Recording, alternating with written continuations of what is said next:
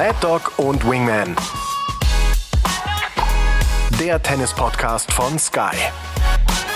Mit Michael Stich und Patrick Kühnen.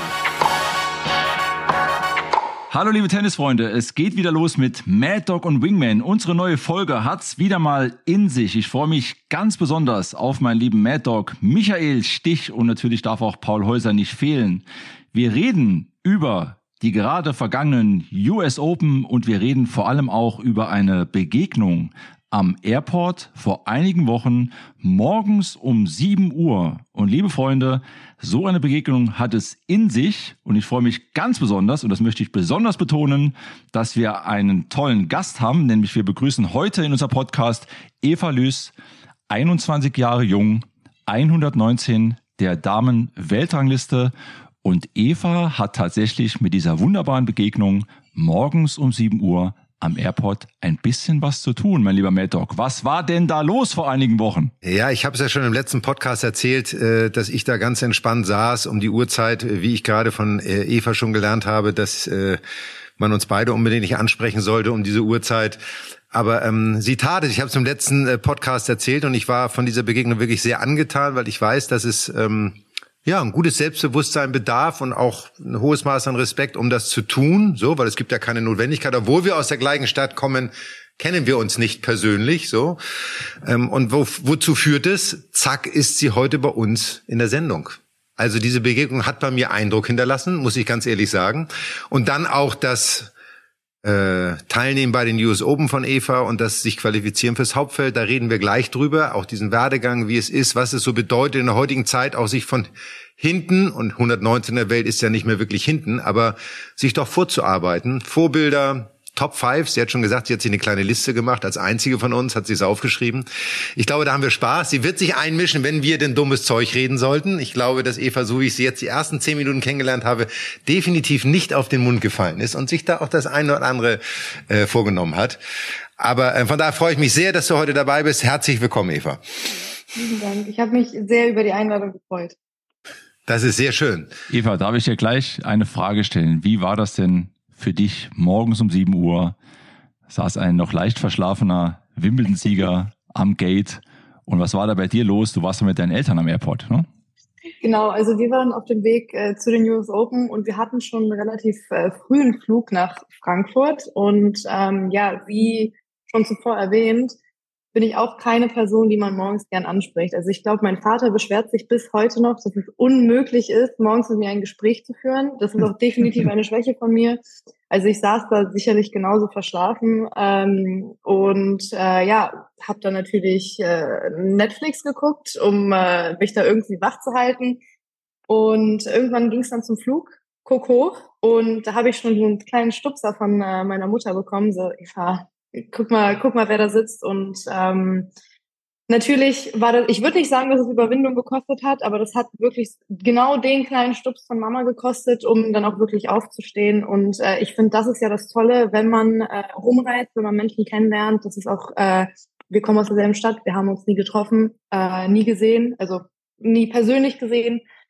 Und äh, trotzdem verbindet man sich mit dem Sport. Äh, ich meine, äh, Michael Stich ein Name, den jeder kennt, eine Legende, vor allem im Tennis und vor allem im deutschen Tennis. Und da schüttelt er direkt den Kopf. Nein, weiter, weiter, weiter, mach weiter. nee, aber ähm, genau, ich glaube, manchmal hat man einfach Momente, wo einfach so eine kleine Connection äh, einfach wichtig ist. Und ich war auf dem Weg äh, zu den US Open. Es ist ja auch bekannt, dass äh, der Michael nicht allzu schlecht bei den US Open gespielt hat. Deswegen dachte ich so, komm, ein bisschen Glück kann man mitnehmen. Vielleicht ist das so ein kleiner Impuls, der hilft. Was natürlich dann auch gestimmt hat. Deswegen, ähm, ich möchte jetzt auch einfach nicht zu viel sagen, dass äh, das jetzt wirklich das war, warum ich so gut gespielt habe, aber das war definitiv so ein, nee, das war definitiv ein kleiner Impuls und ich habe mich gefreut und ich habe gesehen, dass die äh, Freude auch ähm, definitiv auf der anderen Seite vorhanden war und das war auf jeden Fall so, das hat den Morgen ein bisschen süßer gestaltet. Und du hast direkt vergessen, was du bei Netflix geguckt hast, oder? Natürlich. nee, ich glaube, ich bin äh, zur Zeit, ich muss mich gerade erinnern, was ich da geguckt habe, aber das war, ah, ich gucke gerade The Rookie. Mhm. Okay. Nicht, ob, äh, ja, klar. Sagt, Hallo, Castle, der Schauspieler von Castle. The Rookie. Genau, ja. Also so. sehr amüsant, nicht allzu anstrengend am Morgen, kann man also auch so nebenbei laufen lassen. Die Serie hatte mhm. ja Kopfhörer an. Ich bin mir sicher, die Serie lief dann einfach weiter, als ich, äh, als ich den angesprochen habe. Nein, aber ähm, nimmt man, so nimmt man einen Morgen mit. Aber warte ganz kurz, Paul, bevor du äh, ganz kurz, und ich finde, du hast was Tolles gesagt, und das ist auch das, was, äh, glaube ich, Patrick, wir in unserem Leben immer wieder gemerkt haben, und nicht nur auf Tennis bezogen, sondern die Familie der Sportler. Und natürlich, wenn du aus einem Sport kommst, noch umso mehr, ist wirklich sowas wie eine Familie. Du kennst dich vielleicht gar nicht, du hast dich nie gesehen. Wir sind völlig unterschiedliche Generationen.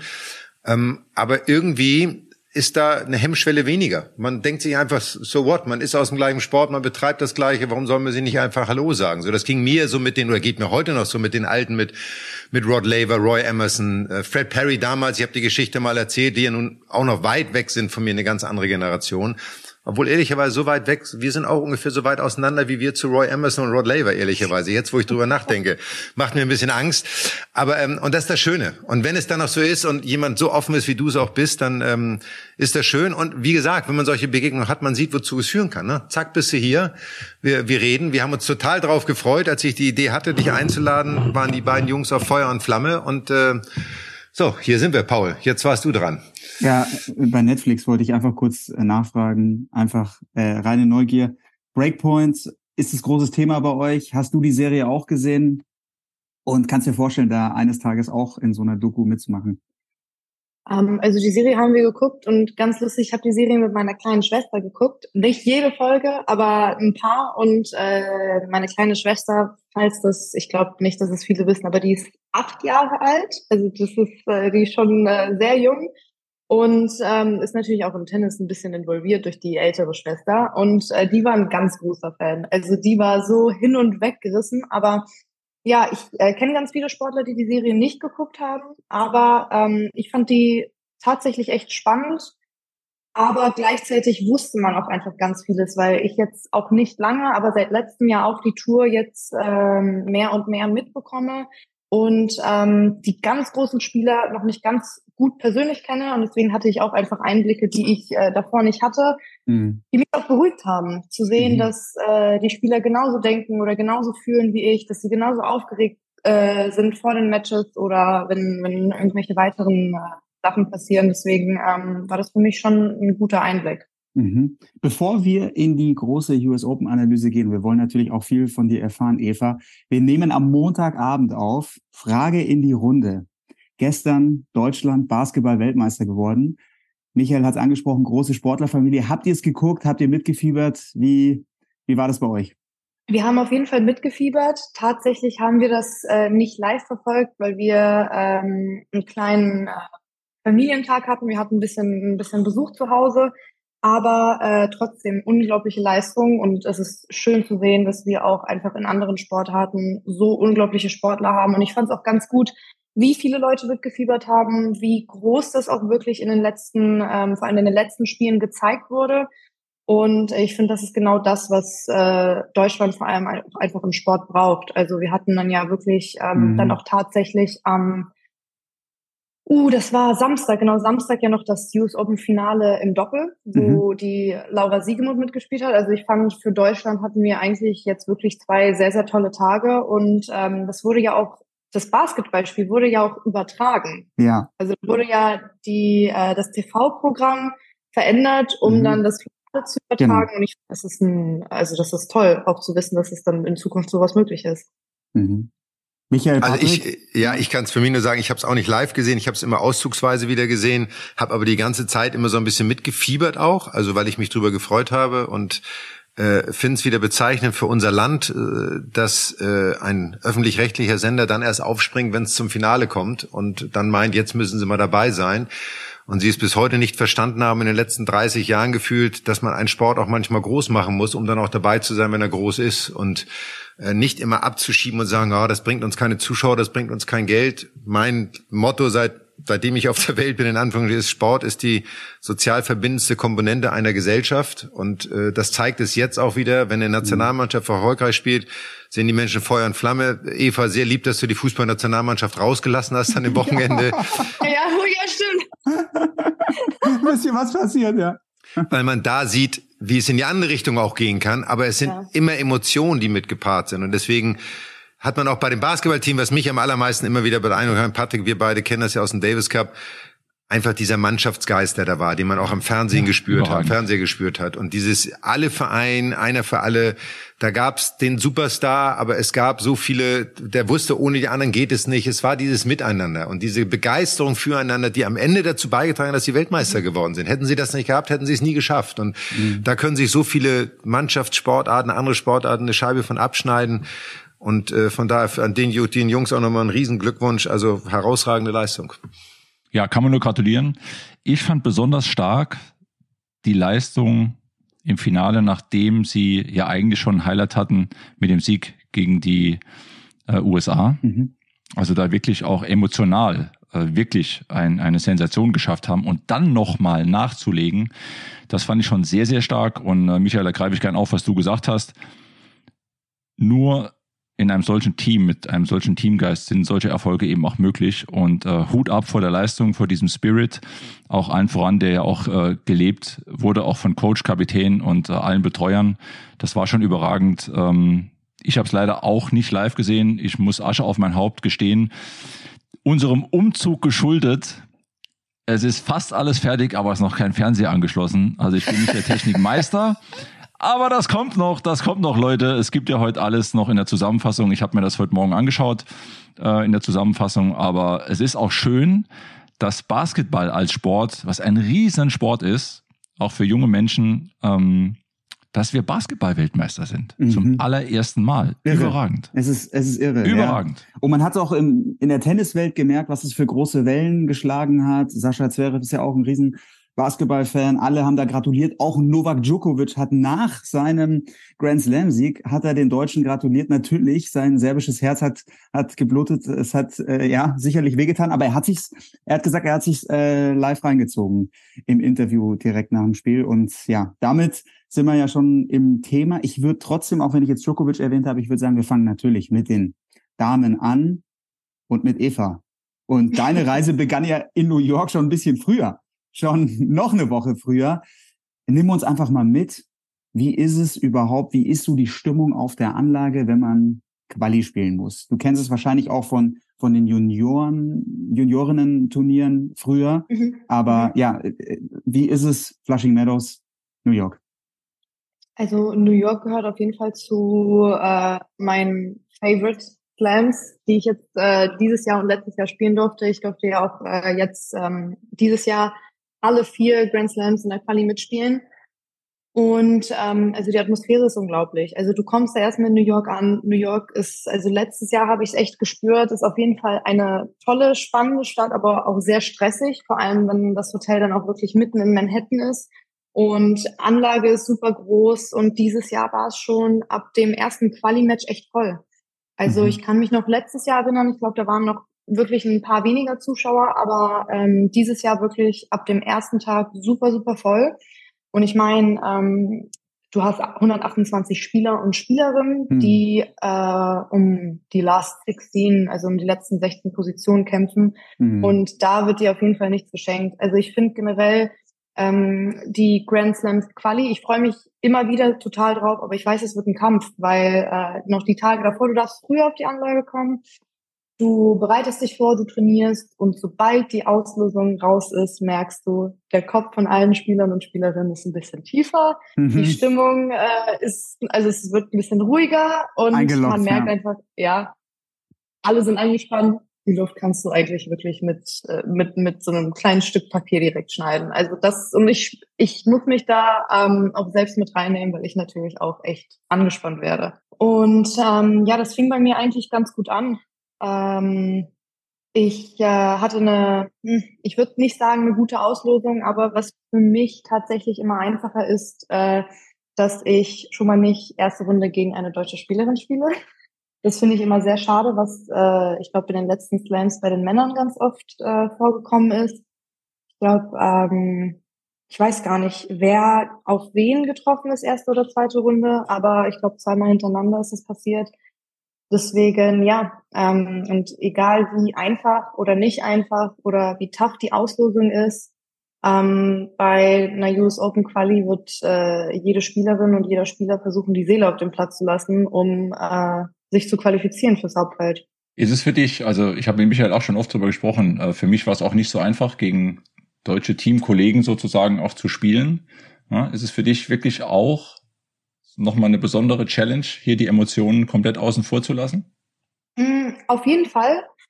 Ich finde generell, dass es äh, gegen Teamkollegen nicht sehr einfach ist zu spielen, vor allem weil ich, ich würde, also in dem, in dem Zusammenhang muss ich leider sagen, mit fast allen echt gut befreundet bin und wir uns sehr, sehr gut verstehen. Und das ist einfach nur schade. Also ich hm. finde, ähm, es geht gar nicht darum, die Emotionen auszuschalten. Es ist kein Geheimnis, dass wenn zwei deutsche Spielerinnen auf den Platz gehen, ob das jetzt eine Deutsche, eine Amerikanerin ist und und so weiter, dass äh, jede Spielerin gewinnen möchte. Also wenn ich jetzt, äh, ob das jetzt ich, äh, ob ich gegen eine Jule Niemeyer rausgehe, gegen eine, eine äh, Noma Akuge oder eine Laura Siegemund, ich möchte gegen die jeweilige Spielerin gewinnen und genauso andersrum. Aber schön, man hat sicherlich andere Favoriten, gegen die man spielt, aber gehört dazu. Also das ist auch eine Sache, äh, mit der man sicherlich äh, lernen muss, umzugehen. Da kommen wir zu dem guten alten Satz von Jimmy Connors, den er mal geprägt hat zu unserer Zeit. Du musst deinen Gegner auf der anderen Seite hassen. so. Jimmy Connors, ähm, genau. Da muss ich, da muss ich reingrätschen. Es fällt bei mir generell schwer, Leute zu hassen. Also ich, ich spiele, bei mir ist es eher das Gegenteil. Ich spiele mit weniger Hass, sondern mit irgendwas anderem. Ich glaube, ich glaube auch Jimmy Connors hat das damals bezogen auf Du musst eigentlich das, was du gesagt hast, Patrick, du musst ausblenden. Du musst in ja. dem Moment die Person auf der anderen ja, ja. Seite als Person ausblenden, sondern sagen, das ist mhm. einfach ein Gegner. Und den muss ich einfach als den sehen und nicht als der Kumpel, mit dem ich jetzt ein Bier trinken gehe oder mit der Freundin, mit der ich auch mal ins Kino gehe, sondern es ist in dem Moment einfach ein Gegner. Und ich glaube, er hat nicht gesagt, du musst ihn faktisch hassen. Wobei bei Jimmy Connors könnte man sich das auch vorstellen, ehrlicherweise. Was ich gerade sehr spannend fand und beeindruckend finde, und ich glaube, da unterscheidest du dich doch von vielen, die zu den US Open oder zu den Grand Slams in der Quali fahren. Du hast gesagt, ich hatte das große Glück, bei allen vier Grand Slams in der Quali spielen zu dürfen. Mhm. Und das ist für dich wahrscheinlich total normal, wenn du das sagst und wenn du das auch denkst. Aber ich glaube, wenn du in so ein 128er Feld gehst, ist das bei weitem nicht bei allen der Fall. Und ich glaube, diese positive Einstellung zu haben, alleine diese Chance, das tun zu können, schon als eine Chance zu sehen und darauf aufzubauen, ich glaube, da gibt es sehr viele, die sagen, verdammt noch mal, ich muss hier Quali spielen. So, also ich bin noch nicht im Hauptfeld und diese Frage der Einstellung ist genau das, was den Unterschied macht. Und du hast es gerade schon beschrieben, jedes Match ist wichtig äh, und du willst unbedingt gewinnen. Du musstest ja ein paar Matches in der Quali gewinnen, um dich auch fürs Hauptfeld zu qualifizieren. Wie war das dann letzte Runde? Weil ich kann mir vorstellen, du hast vorhin gesagt, du bist mit der Familie angereist. Das ne, sehen ja die wenigsten. Das kostet Geld, das kostet Energie, das kostet Zeit. Alle müssen sich dem verschreiben. Das ist nicht selbstverständlich so. Ähm, jetzt hatte ich am Flughafen das Gefühl, dass ihr irgendwie alle super miteinander klarkommt und da auch euch auf die Reise gefreut habt. So, aber trotz allem dieser finanzielle Aspekt, wenn du in der letzten Runde Quali bist, spielt das irgendeine Rolle? Ähm, das ist ganz lustig, weil ich letztes Jahr, letzte Runde US Open ja verloren habe gegen eine Amerikanerin und ähm, das war für mich wieder, dieses Jahr habe ich ja auch in der letzten Runde gegen eine Amerikanerin gespielt und da hatte ich dann wirklich so einen kleinen Flashback zum letzten Jahr. Das war ähm, letztes Jahr das erste Mal, dass ich so nah an einem ähm, Grand Slam Major war. Deswegen war ich schon so, äh, habe die ganze Nacht wahrscheinlich nicht geschlafen. Äh, warm spielen war ganz, ganz schlecht. Und ähm, ich hatte tatsächlich den finanziellen Aspekt sehr stark im Kopf. Also ich glaube, es ist kein Geheimnis, dass ähm, Tennis ein sehr äh, kostspieliger Sport ist und ähm, das dann halt auch einfach wirklich die Situation erleichtern würde, wenn man dann wirklich in einem Major ist, äh, vor allem wenn man aus der Quali gestartet hat. Und das war leider äh, letztes Jahr fatal. Also ich habe, ich bin, ich hatte einen kompletten Burnout, ähm, keinen Ball reingespielt. Und vor allem dann mit dem, mit dem Gedanken reingegangen, oh, ich habe aber eigentlich eine ganz gute dritte Runde und oh, wie viele Punkte kann ich machen, wie viel Geld kann ich verdienen. Und sobald es dann wirklich ähm, mit den Gedanken in die Richtung geht bei mir und nicht beim Sport und beim Spiel und beim Wie bleibt, dann habe ich Probleme. Und das habe ich natürlich so gut wie möglich versucht, dieses Jahr äh, nicht zu machen. Man hat es wirklich im Hinterkopf. Es ist kein Geheimnis, ähm, das, wie viel man verdient, wenn man ins Major kommt, wie viele Punkte man hat. Aber ich habe wirklich gesagt, okay, du hast die letzten zwei Runden äh, mental gut durchgestanden, weil du dich einfach nur auf dein Spiel konzentriert hast. Nicht auf das Ergebnis, nicht ob du gewinnst. Ähm, und das hat ganz gut geklappt. Ja, nur für die Zuhörerinnen und Zuhörer, man kann das einfach nachlesen. Und ja. es sind 81.500 US-Dollar für das Erreichen der ersten Runde, wenn man da im Hauptfeld drin steht, wenn man da durch die Quali kommt. Und wenn man dann die erste Runde gewinnt, sind wir schon bei 123.000, so wie, wie du es dann geschafft hast, also Runde zwei. Ja, das sind unglaubliche Summen. Erklär vielleicht nochmal ganz kurz, was macht das dann auch für so eine ist damit so eine Jahresplanung dann auch erstmal gerettet oder wie, also du sagst, dieser finanzielle Aspekt ist, ist auch ein unglaublicher Druck, der mhm. da eine Rolle mhm. spielt. Aber wenn man das dann mal geschafft hat, hast du jetzt eine Sicherheit bis 2024 oder 2025? Mhm. Ich glaube, eine Sache, die man wirklich vergisst, und äh, ich finde es immer sehr, sehr schade, dass die äh, sehr, sehr seltenen verschiedene, ähm, ob das jetzt äh, Artikel sind oder Interviews, man vergisst die Steuern. Also es werden sehr, sehr, vor allem hier in Deutschland, es werden sehr, sehr viele Steuern abgezogen schon in Amerika. Das sind 30 Prozent. Das heißt, man ist schon bei äh, minus 36.000. Und wenn man vor allem hier zurückkommt, dadurch, wenn man schon so viel verdient hat, ist man dann wirklich in der höchsten Steuerklasse. Und da wird fast die Hälfte abgezogen. Ich bin keine, also das war jetzt wirklich keine Beschwerde, falls mhm. es so rüberkam. Das ist Fakt, das ist Fakt, ja. es, ist ein Fakt. Natürlich mhm. äh, hört sich 123.000 sehr, sehr toll Mega, an. ja. Für, für zwei Wochen, ja, eine Woche Tennis, ja. sagen die viele. Ja, ja, genau, genau, also für, für, für fünf Matches, das ist unglaublich. Aber dann, ähm, wenn man dann zurück ist, kommt dann so ein bisschen die Realität ins Spiel und ähm, dass das die nächsten Planungen und die nächsten Monate auf jeden Fall entlastet, ist mhm. zu einem, also stimmt zu 100 Prozent. Trotzdem ähm, darf man nicht vergessen, ich habe wirklich das Privileg, mit meinem Vater zu reisen, der äh, wie er immer sagt, gratis dabei ist, was, was ich natürlich, äh, also ich versuche ich versuche natürlich alles äh, irgendwann herzugeben, was er mir mhm. gibt, aber wie schon gesagt, ähm, der hat kein Honorar, den jetzt irgendein Trainer, der mitreist, nehmen würde. Ich habe kein Physio mit, ich habe keinen Konditrainer mit und ähm, da äh, würde ich sagen, dass ich nach der äh, nach den letzten US Open auf jeden Fall für unsere Familie für die Planung des nächsten Jahres, wie schon gesagt, Entlastung geschaffen habe. Und, ähm, und ich lasse da mein Privatleben komplett aus. Also mhm. ich ähm, habe auch keine Wohnung, die ich zu zahlen habe. Ich habe kein Auto, kein, kein, also ich habe nichts geleast. Und es geht ja zurzeit lediglich nur um den Sport. Mhm. Eva, darf ich nochmal zurückgehen? Äh, Michael, sorry, ganz kurz. Äh, es interessiert mich wirklich, weil du gesagt hast, ähm, vergangenes Jahr hatte ich auch das so vom Fokus her komplett weg vom Match gezogen. Ähm, vielleicht auch für die Zuhörer noch. Wie bist du denn dieses Jahr dann genau ins Match gegangen mit der Erfahrung aus dem vergangenen Jahr? Offensichtlich hat dir die Erfahrung ja geholfen.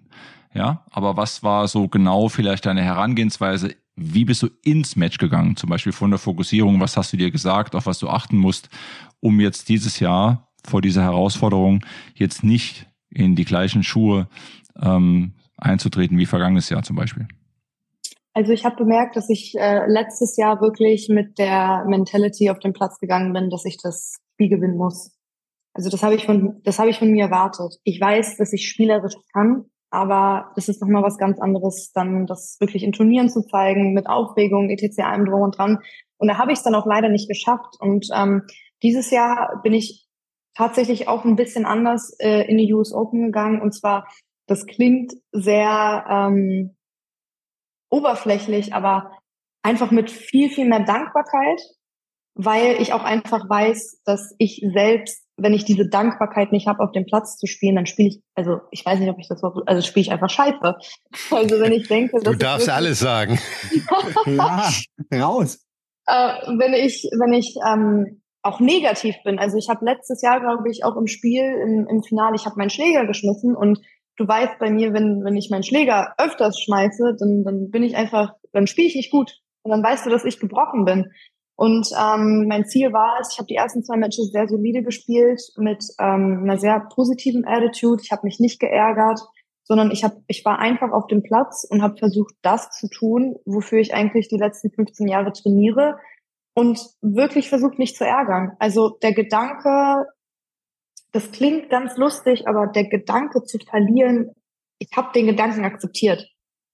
Und das letztes Jahr habe ich den gar nicht akzeptiert. Das hat mich kaputt gemacht, das hat mich zerrissen, weil ich meine, es ist ein Traum, im Major zu spielen. Ich habe davor kein einziges Mal im Major gespielt und du guckst auch äh, jedes Mal einfach nur zu, wie das Major beginnt, wie, was für eine unglaubliche Leistung das ist. Und das habe ich dieses Jahr auch, meine Familie hat mir total geholfen. Ähm, ich meine, ähm, ein Rainer Schüttler war da, Barbara Rittner war da, eine Andrea Petkovic, die haben mir alle wirklich ähm, dabei geholfen. Meine, meine Managerin Sandra Reichelt, also ich hatte wirklich ein tolles Team um mich herum. Und ähm, ich habe auch das Privileg, dass ich von keinem äh, oder von keiner Person irgendeinen äh, Pressure fühle, dass ich irgendwo sein muss. Natürlich möchte man sich verbessern, natürlich möchte man neue Ziele erreichen, aber an dem Tag ähm, hatte ich das ganz gut äh, in der Hand. Und mir wurde immer eine Sache gesagt von meinem Vater, lächeln. Egal was, egal wie es steht, lächeln. Super, super. Und das hat geklappt. Toll. Das klappt nicht jeden Tag. Also ich würde lügen, wenn ich sage, dass ich immer super viel Spaß habe auf dem Platz. Es gibt schlechte Tage, es gibt gute Tage. Aber, Aber weißt du, wer das auch gut macht? Alcaraz lächelt auch viel auf dem Platz. ja, Und ein Fehler mal weglächeln ist auch Zeichen von Größe. Mhm. Kann man sich auch für entscheiden. Da könnten wir jetzt leider Gottes eine eigene Sendung drüber machen. Oh weil ja. mit dem Ja, Weg genau. würde ich nicht unbedingt mitgehen, aber egal. ähm, das ist ja das Individualsport. Es gibt so viele Ja. verschiedene Persönlichkeiten. Ja, das ist ein guter Tipp von deinem Dad. Und Patrick, ich muss wirklich sagen, der Kollege Alcaraz, der hat gegen Medvedev im Halbfinale nicht mehr so viel gelächelt. Also Mhm. da, da war wirklich, hast du gemerkt, er, er, er ist jetzt richtig angefressen und er kriegt sein Spiel nicht auf die Platte gegen einen Gegner, den er die letzten Male davor ja total im Griff hatte, Medvedev. Und also das war wirklich erstaunlich. So habe ich Alcaraz, also so richtig genervt, frustriert habe ich ihn auch noch nie gesehen. Weißt du, wer viel weggelächelt hat, war auch mein kongenialer Doppelpartner, der jetzt gleich ans Mikro rangeht und äh, zum Fehler weglächeln was zu sagen hat. weg, weglächeln war nicht eine meiner Stärken, ehrlicherweise. Aber, mein, meine auch nicht. äh, ähm, aber, nee, sag. Ich möchte jetzt auch nicht äh, die Position in diesem Podcast haben, dass ich äh, nicht frustriert bin. Also einfach für die Zukunft, für mich. Also das ist, glaube ich, auch ganz wichtig. Frustration gehört leider auch dazu. Ja, du hast ja auch gesagt, du hast Schläger geschmissen und das gehört auch dazu. Und ich glaube auch, dass Ja. der Ansatz ist ja richtig. Und ich denke immer so, wir haben es ja oft auch bei uns im Podcast jetzt schon gesagt, wenn man gut drauf ist und ein gutes Gefühl hat, fällt es einem auch leichter, mal was Schlechtes wegzulächeln. Wenn es generell nicht läuft, da kannst du dir, Entschuldigung, einen Wolf lächeln, weil da kommt hinten trotzdem nichts Besseres bei raus irgendwie, weil dann läuft's einfach nicht. Und jeder geht mit seinem Frust ja anders um. Ne, das ist ja immer so. Und jeder lernt für sich ja auch, was ihn selber wiederum auf Spur bringt und was ihn selber wieder in diesen Fokus rückt, weil darum geht es ja am Ende immer, weil man hat immer eine Chance in unserem Sport. Jetzt hast du das Hauptfeld erreicht, hast dieses große Ziel, diesen Traum, wie du es gerade gesagt hast, ja auch für dich in dem Moment verwirklicht. Was passiert dann? Du hast es, Patrick, gerade gesagt, die deutsche Nationalmannschaft Basketball gewinnt das Halbfinale gegen Amerika. Eigentlich, wo du denkst, jetzt fallen Emotionen und alles ab. Und dann musst du dich aber nochmal wieder Mhm, fokussieren und so. Wie war das für dich? Dann plötzlich sagen, jetzt bin ich im Hauptfeld, jetzt gehst du auf die Anlage, plötzlich bist du dann einer, eine von denen sozusagen, ähm, läufst wahrscheinlich all den Großen dann auch über den Weg, siehst, wer wo auf welchem Platz spielt. Was hat das mit dir gemacht und wie war das? War das eher Freude und Begeisterung? War es ein bisschen beängstigend? Was, was war das? Ich glaube, ähm, das Schönste, was mir dieses Jahr passiert ist, ist, dass ich das Hauptfeld auch bei den Australian Open erreicht habe. Und ähm, eine Sache, die ich auch bei mir selbst bemerkt habe, ähm, natürlich hat man dann irgendwann auch den Traum, wie eine, wie eine Emma Raducano durchzustarten und das Turnier zu gewinnen. Aber ich habe auch einfach bei mir bemerkt, dass ich dann manchmal auch einfach die ein oder ein, äh, die ein oder andere Erfahrung erstmal sammeln muss. Ähm, also ich muss erstmal wissen, wie ich mit verschiedenen Situationen klarkomme. Und äh, ich glaube, Australian Open ist das perfekte Beispiel. Ich habe da nämlich, ich habe auch durch die Quali geschafft. Das war mein erstes ähm, Mal. Da habe ich auch das erste Mal im Major gespielt. Da war ich natürlich auch, bin ich aus allen Wolken gefallen. Ist natürlich auch wirklich ein Meilenstein für mich. Und ähm, ja, ich hatte für mich eine relativ gute Auslosung. Ich habe gegen eine weitere Qualifikantin gespielt. Ich meine, mit gut meine ich, ich hätte auch wieder gegen eine Ida äh, spielen können oder gegen eine Savalenka. Also da muss ich ehrlich sagen, es gibt schon äh, bessere und schlechtere Auslosungen. Und ähm, genau, da habe ich mich total gefreut, weil ich schon einmal äh, schwierig in drei Sätzen gegen diese Spielerin gewonnen habe und dachte, okay, wir nehmen äh, bei den Australian Open die Quali mit.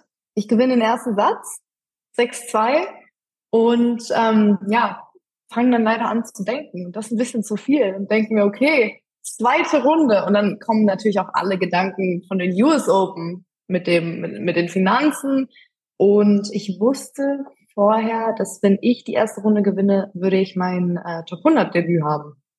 Also es würde von den Ranking Points reichen. Das wusste ich alles. Ähm, dreimal dürft ihr raten, wie ich den zweiten Satz verloren habe. Du hast wahrscheinlich den Bagel gekriegt. Ich habe einen sehr, sehr fetten Bagel gekriegt und äh, konnte, glaube ich, im dritten Satz vielleicht noch das eine oder andere Game äh, zurückholen. Aber ich, ich war durch. Also ich war, mein Kopf hat nicht klar ge äh, gedacht. Und in Australien ist es ja nochmal ganz anders mit dem Publikum. Neben mir hat eine oder ein Australier gespielt. Ich konnte meine eigenen Gedanken nicht hören. Ich konnte äh, mein, meinen Trainer nicht hören, gar nichts. Und es war, da bin ich leider auch äh, mit sehr, sehr vielen Tränen vom Platz gegangen. Oh no. Und die Erfahrung bleibt. Mhm. Mit der, die Erfahrung im Hinterkopf hatte ich bei den News Open. Und ich wollte, ich habe mir gesagt, hey, ich möchte nicht, dass es nochmal so passiert. Und habe dann auch einfach wirklich ähm, die äh, Mentalität von den letzten drei Matches genommen weil die gut geklappt hat. Also never change a winning team. Aber ist ja super, du bist ja wirklich anscheinend jemand, ähm, der von den Erfahrungen, die du machst, auch wirklich Rückschlüsse ziehst und auch reflektierst. Also auch, mal, wahrscheinlich, wenn du dann im Flieger von Australien zurücksitzt, dann hast du leider Gottes sehr viel Zeit zu reflektieren und zu überlegen, so. Aber ähm, das macht es ja am Ende aus. Das bringt dich ja auch weiter. Es macht dich ja auch zu, zu einem besseren Spieler oder zu einer besseren Spielerin, aber auch zu einem besseren Menschen. Patrick, wir haben oft drüber gesprochen, auch was unsere Coaches für uns waren und dass es nicht nur um das Spielerische, sondern auch um die Persönlichkeitsentwicklung geht, weil das beides ja ganz eng zusammengehört irgendwo. Von daher hast du jetzt ja wieder den nächsten Schritt gemacht. Und jetzt warst du wahrscheinlich trotzdem nicht glücklich, dass du dann in der zweiten Runde verloren hast, weil gefühlt war die Auslosung ja auch machbar. Was ist da passiert? Ähm, ich. Äh, Erkältung. Ja. Ach komm, solche Ausreden lassen wir gar nicht gelten. Also da bin ich ja ganz weit hin. Ich, Erkältung. Grade, ja, nee, also da wollte ich gerade sagen, dass es mir wirklich wehtut, das ähm, als, als äh, Grund zu nennen, dass es nicht geklappt hat. Nee, aber ich bin ähm, dann tatsächlich nach dem ersten Match, äh, du hast dann ja zwischendurch immer einen Tag Pause, ich bin nach dem ersten Match aufgewacht und habe es leider schon gespürt. Es ist nichts Dramatisches gewesen, aber es war einfach eine dicke Erkältung, äh, Schnupfen. Ähm, ich hatte echt viel, viel Schleim im Hals. Also ich möchte jetzt auch nicht zu viele Details nennen. Mhm. Ähm, und tatsächlich ging es echt rum. Also ich, ganz, ganz viele Spieler und Spielerinnen waren erkältet und krank. Ganz viele Spielerinnen haben rausgezogen. Und ähm, also die Physios haben angefangen, ich glaube ab Tag zwei Masken zu tragen, oh, weil mhm. da wirklich, da ging irgendwas rum. Und ähm, das ist leider schon mein zweites Mal dieses Jahr, mhm. dass ich in Amerika äh, krank zurückfliege. Also ich weiß nicht, ob es die Klimaanlagen sind. Ich weiß nicht, ob äh, Corona? Irgendwas, genau, ob es Corona war. Also ich habe dann auch wirklich so, man hat natürlich immer wieder gemunkelt, also ob es Corona ist. Weiß man tatsächlich nicht, aber ähm, ja, es tat mir auch sehr, sehr leid, dass ich dann auch im, in, in der zweiten Runde ähm, leider meiner Erkältung die Schuld geben musste, dass ich dann auch nicht so gut gespielt habe. Und also man hat's gesehen. Ich war sehr schlapp, ich hatte Probleme, einfach ähm, gut Luft zu bekommen und war dann, also hat gehechelt wie ein Hund und das hat dann leider trotzdem äh, nicht geklappt.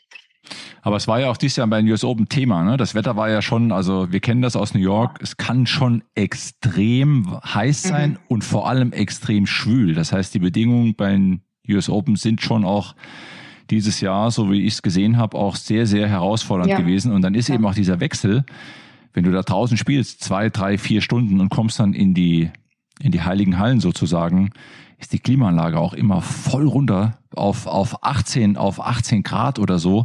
Da muss man von Haus aus schon mal sehr, sehr aufpassen. Also es ist schon auch nicht so einfach, weil die Bedingungen schon enorm sind dort. Ne? Lass uns, lass uns ins Turnier reingehen. Wie konntest du dann nach dem Ausscheiden, hast du, wie ist es dann? Verfolgst du so ein Turnier weiter? Wie, wie hast du auch vor allem diesen Hype um Coco Goff? Also ich hatte das Gefühl bei den mhm. Damen, es spitzt sich alles auf Coco Goff zu.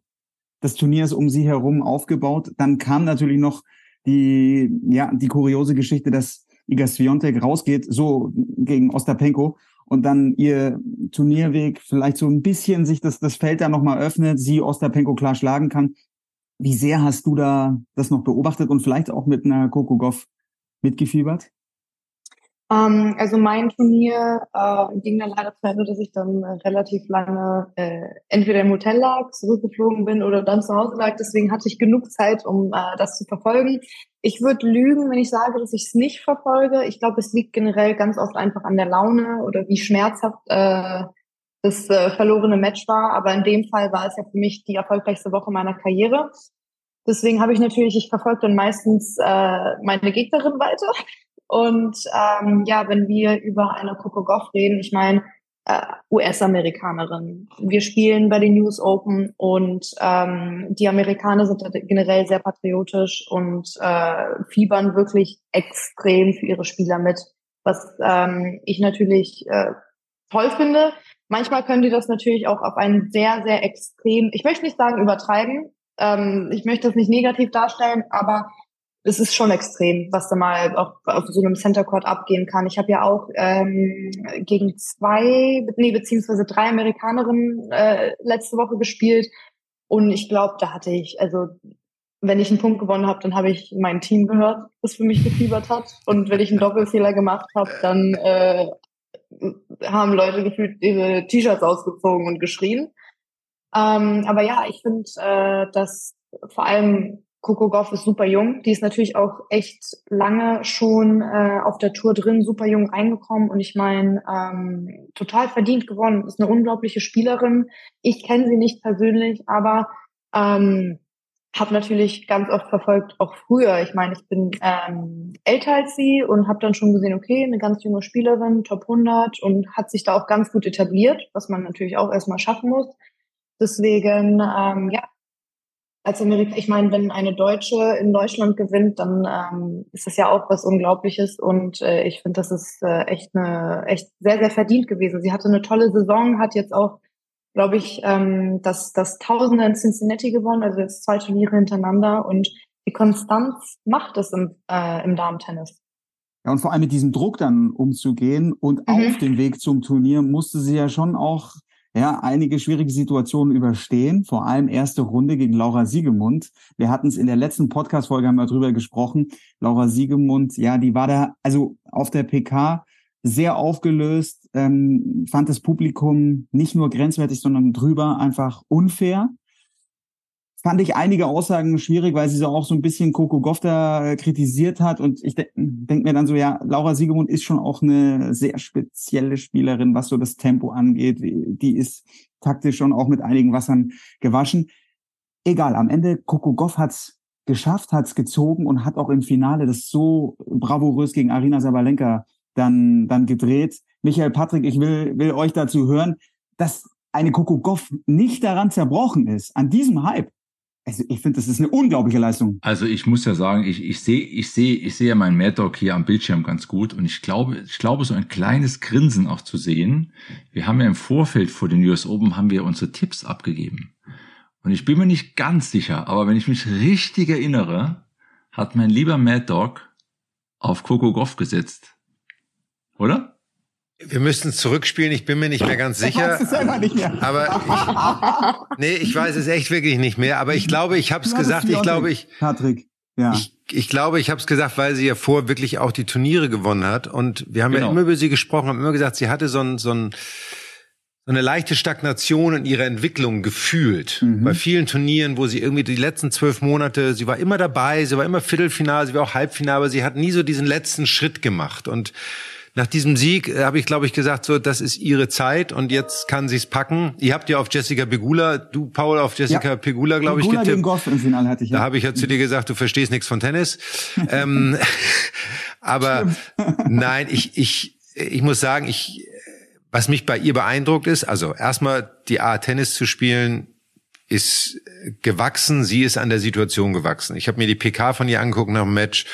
Unglaublich ähm, souverän, lange dabei, wie du gesagt hast, Eva, sie macht das nicht erst seit einem Jahr. Das ist nicht so wie, ähm, wie letztes Jahr hier, du hast den Namen gerade gesagt, die Engländerin. Raducanu. Emma. Wie Emma Raducanu, genau, ja. die eigentlich aus dem Nichts dahin gekommen ist, wo man merkt, es hat sie völlig aus der Bahn geworfen, als Mensch, als Tennisspielerin, all was da kommt. Eine Coco Goff ist hat sich darauf vorbereitet die letzten drei, vier, fünf Jahre. So lange ist sie ja schon fast dabei gefühlt, so ja. drei Jahre und hat das souverän gemacht, hat diesem Druck standgehalten. Gut, ihr kennt meine Einstellung zu diesem Thema Druck. Ähm, ich sehe das immer ein bisschen anders. Wenn du da rausgehst mit der richtigen Einstellung, ist das, was ihr passiert bei den US Open, kann dich nur beflügeln, wenn da 24.000 Menschen im Arthur S. Stadium sitzen und dich nur anfeuern, dann hat das mit Druck, der dir Angst macht, eigentlich nichts zu tun, so, sondern das kann nur beflügeln. Du kannst trotzdem schlecht spielen, du kannst trotzdem verlieren. Das liegt dann aber wirklich an dir. Das liegt an nichts anderem, so. Und die Art und Weise, wie sie es gemacht hat, wie sie damit umgegangen ist, muss ich sagen, ähm, großes Kino, echt Chapeau. Ähm, und äh, jetzt ist natürlich die Erwartungshaltung jetzt, wann kommt der nächste Grand Slam Sieg, wann kommt das nächste, wann kommt das nächste. Erstaunlicherweise traue ich ihr eine gewisse Konstanz auf dem Level auch zu. Auf der anderen Seite wird das was mit ihr machen. Egal wie erfahren und wie souverän du damit umgehst, da wird was passieren, in ihr auch. Und äh, das wird spannend sein zu sehen, was jetzt Australian Open, wie sie dann damit umgeht, als ne, Top-Favorite mit dahin zu gehen, mhm. andere Bedingungen. Aber ich fand's großartig. Ich fand's großartig zu sehen. Eh die ganze, das ganze Damenturnier war wieder tolles Tennis. Es war, es sind viele Junge dabei, es sind Etablierte dabei. Es ist eine tolle Mischung aus Spielweisen. Ähm, eine Sabalenka, die unfassbar viel Power hat, ein Iga Swiatek, die unglaublich beweglich ist, dann aber auch wieder viele junge Spielerinnen, die doch eine gute Mischung haben aus Power und auch aus Spielwitz. Also und es macht wirklich, ich finde, das Damentennis hat sich über die letzten drei, vier Jahre unglaublich weiterentwickelt in einer tollen Richtung und äh, es macht wirklich Spaß, das zu sehen. Gleich die Frage an Eva, also weil ich habe sowas noch nie gesehen, was Coco Goff da in der Defensive rausgeholt hat, was die für eine Beinarbeit hat. Ich glaube, das ist die fitteste Spielerin, jetzt nur, mhm. nur auf die Beinarbeit, ja. Mhm. Fitteste Spielerin, die, die ich je gesehen habe in, in, in der Tennissportgeschichte. Steffi Graf war auch unglaublich fit. Ich wollte gerade sagen, dann hast, du, dann hast du Steffi nicht gesehen. Ja, auch so exklusiv, ja. ja. Aber, aber ja. Ey, wenn ich diese, dieses Highlight Reel, wenn du da nochmal siehst, diese Ballwechsel gegen Sabalenka, das, das, das ist unfassbar. Punkte, die, die eigentlich zu Ende sein müssen und sie kommt nochmal zurück. Das ist schon krass gewesen. Sie, also, würdest du sagen, sie ist da der, der Top-Standard, was die Fitness angeht? Da müsste ich tatsächlich ein, bisschen Ticken nachdenken, aber ähm, ich habe heute schon wirklich ähm, mich mit jemandem unterhalten, wo ich auch wirklich selbst gesagt habe, das ist ja wirklich unglaublich, was äh, eine Physik dahinter steckt. Also mhm. sie ist unglaublich fit. Äh, man merkt das auch. Ich meine, sie hat eine Sache ist, okay, gut, natürlich ins Finale zu kommen, aber die zweite Sache ist, das Finale trotzdem gut zu spielen. Also ähm, ich habe ganz lustig einmal drüber nachgedacht. Ich hätte schon ganz Lust, wenn ich jetzt über mich nachdenke. Ähm, ich hatte jetzt am Anfang des Jahres leider auch ein paar äh, gesundheitliche Rückschläge und bin auf jeden Fall auf dem Weg zu einer guten Form. Aber äh, ich kann mich mit einer Coco Golf noch nicht vergleichen. Und ähm, wenn ich gegen eine Coco Golf in der ersten Runde spielen würde, dann würde ich tatsächlich sagen, ich hätte auf jeden Fall viel, viel besser gespielt als in einem Finale, weil die Konstanz des Körpers super wichtig ist und ähm, sie nicht nur fit ist. Ich meine, gute Beine, schnelle Beine zu haben, reicht im Tennis nicht sie hat auch eine unglaubliche Antizipation. Also sie antizipiert unglaublich, sie sieht das Spiel und äh, ich meine, eine Sabalenka spielt ja, äh, ich habe irgendwo mal gelesen, dass ihr durchschnittlicher Schlag schneller fliegt als die durchschnittlichen Schläge bei den Männern, was mhm. natürlich auch, wo man mhm. auch sagen muss, Hut ab. Also ihre Schläge fliegen ja nicht einfach nur ins Feld, sondern haben da auch echt äh, eine gute Power hinter. Und wenn du nicht ungefähr vorher weißt, wo der Schlag hingeht, dann kriegst du den nicht. Und das hat die Kukugow, glaube ich, auch im Finale super gut hinbekommen, auch bei dem Matchpoint, ähm, dass sie einfach äh, ein paar Schläge gesehen hat, wo du dir denkst, okay, gut, du kannst da zwar hinlaufen, aber du kannst da nicht hinlaufen, wenn du nicht weißt, wohin die, die Sabalenka mhm. spielt. Mhm. Also da ist die Kukugow, glaube ich, vielen Spielerinnen äh, voraus. Ja, und an Patrick und an Michael, jetzt gibt's natürlich noch eine ganz besondere Komponente bei Coco Goff. In ihrer Box sitzt jetzt als Coach Brett Gilbert. Ja, guter alter Bekannter. Und ich fand das, ich habe bemerkenswerte Aussagen von ihm gelesen über Coco Goffs Vorhand. Wurde ja auch immer viel gesprochen, dass ihr da so die Power fehlt, wenn man das mit Sviontek vergleicht und mit anderen Topspielerinnen, dass sie da einen großen Nachteil hat. Und Brett Gilbert hat gesagt, aber Leute, schaut euch mal, ey, erstens, die kann sich ganz ruhig in den nächsten Jahren auch weiterentwickeln. Und es sind so viele tolle Zutaten da. Die Beinarbeit, der Aufschlag ist toll, die Rückhand ist klasse. Also schauen wir mal auf die Stärken. So, und jetzt wird Brad Gilbert in seiner unnachahmlichen Art natürlich, der übernimmt jetzt hier und macht Coco Goff direkt zur Grand Slam-Siegerin. Das wird ihm natürlich auch sehr, sehr, sehr gut gefallen. Aber Michael Patrick, ihr kennt ihn gut. Was ist das für ein Typ? Hat ein berühmtes Buch geschrieben, Winning Ugly. Und was ist das vor allem für ein Trainer? Also als Spieler kann ich erstmal sagen, wir haben natürlich beide gegen ihn gespielt und ich weiß, das erste Mal, als ich gegen ihn gespielt habe, glaube ich in Washington. Washington ist ja sehr ähnlich zu New York, extrem heiß, gefühlte 95% Luftfeuchtigkeit. Ich hatte vorher gut gespielt, war im Halbfinale, das war so mein Anfangszeit, Halbfinale gegen Brad Gilbert und habe den vorher spielen sehen. Kannte ihn vom Namen her, wie es dann so ist, wenn du auf die Tour kommst, dann hast du mal jemanden spielen sehen und habe den spielen sehen, habe gedacht, so langsam wie der spielt, kannst du gegen den überhaupt nicht verlieren. Das ist un faktisch unmöglich. Es geht gar nicht. So, ich glaube, ich habe 6-1, 6-2 verloren oder 6-2, 6-2 und habe nach dem Match gedacht, was ist denn hier passiert? So.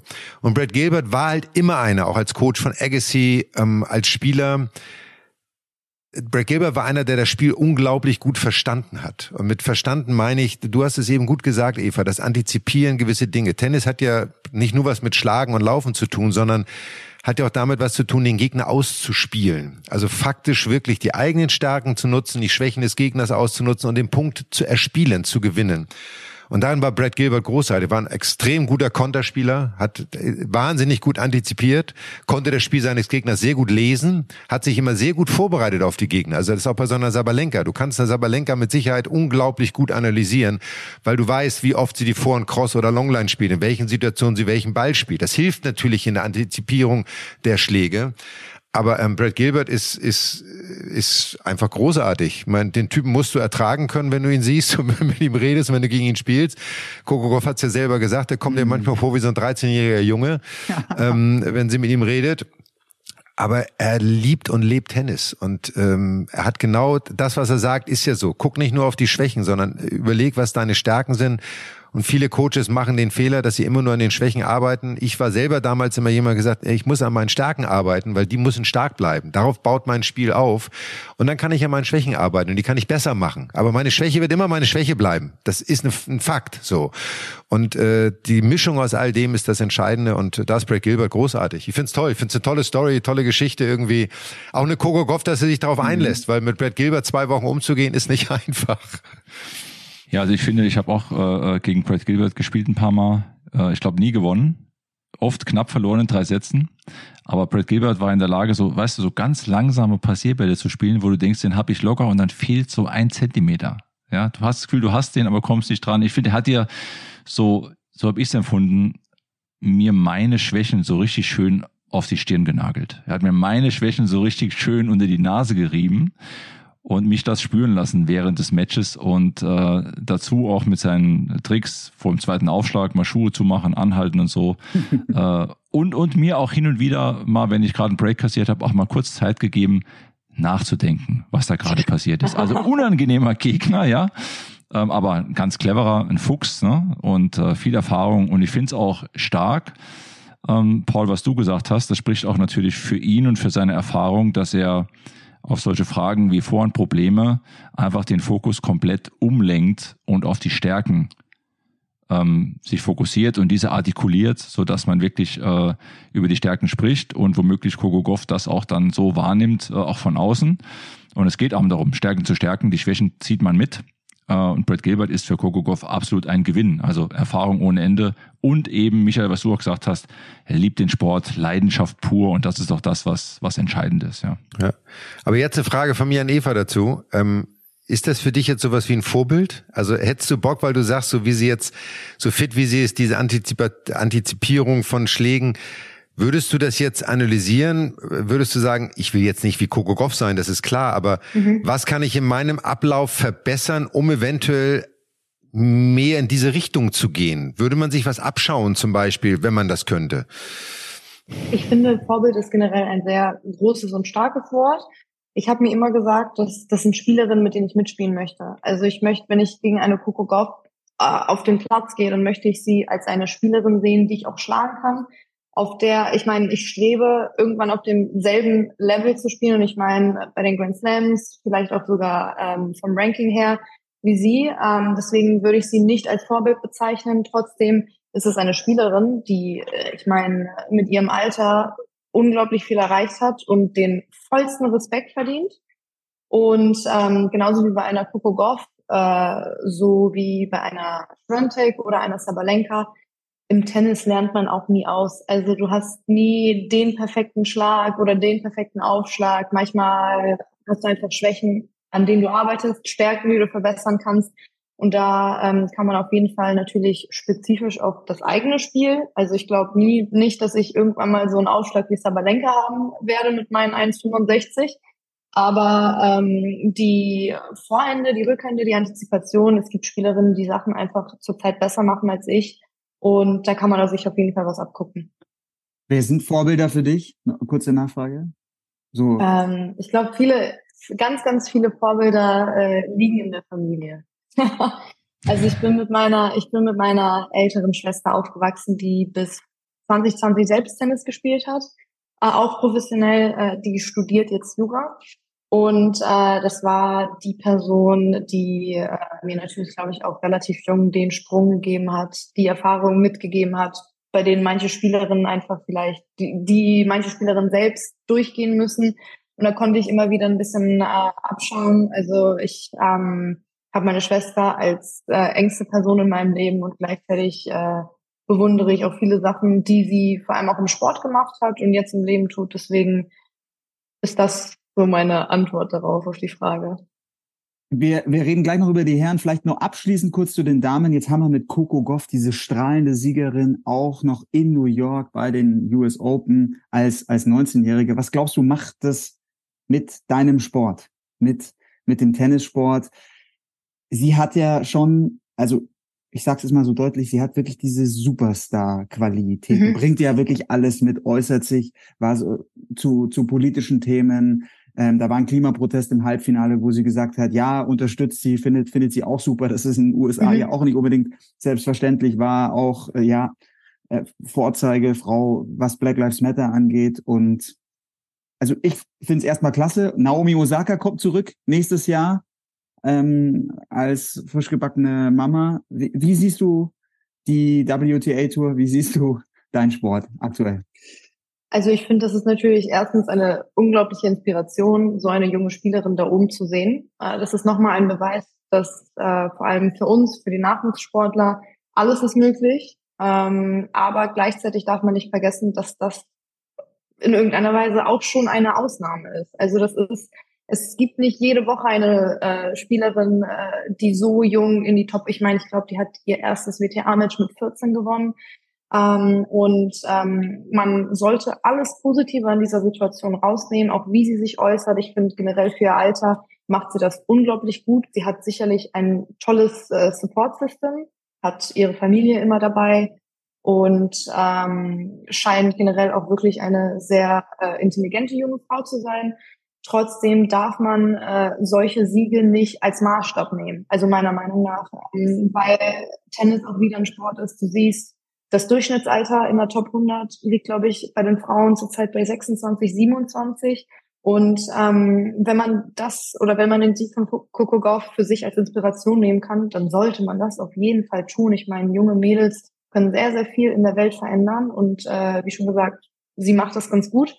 Trotzdem ähm, hat man seinen eigenen Weg. Also du kannst da auch mit ein, also ich bin jetzt 21, ähm, wenn ich mir jetzt gesagt hätte, okay, sie ist drei Jahre jünger, warum stehe ich da nicht? Ähm, dann würde das einen natürlich vielleicht ein bisschen bedrücken, aber es gibt viele, viele Beispiele, die auch zeigen, du kannst da mit 27, 28, kann auch nächstes Jahr passieren, es kann dieses Jahr passieren, meine, eine Tatjana Maria ist 36 und ist dann noch äh, gut dabei. Also die steht ja jetzt wirklich, ich glaube, äh, die ist wieder in der Top 50.